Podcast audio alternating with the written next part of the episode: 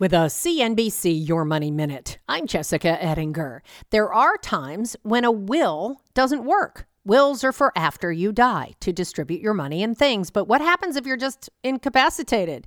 Well, your will doesn't really cover that, which is why some financial planners like Suze Orman say you really should have a living revocable trust. While you're healthy, living, you transfer ownership of everything you have, like real estate, accounts, and other property, into the trust, which can be changed at any time. That's the revocable part. If you become ill and incapacitated, your trust has an incapacity clause that lists who you want to sign for you you in the event you can't. Experts say whether you have a revocable living trust or a will, you should have a designated power of attorney to handle everything. Living revocable trusts may be right for people who, after death, want assets passed on without a court's involvement, avoiding probate, keeping things private, and saving time and money. Lots more on this at CNBC.com. I'm Jessica Ettinger, CNBC. This podcast is supported by FedEx. Dear small and medium businesses, no one wants happy customers more than you do.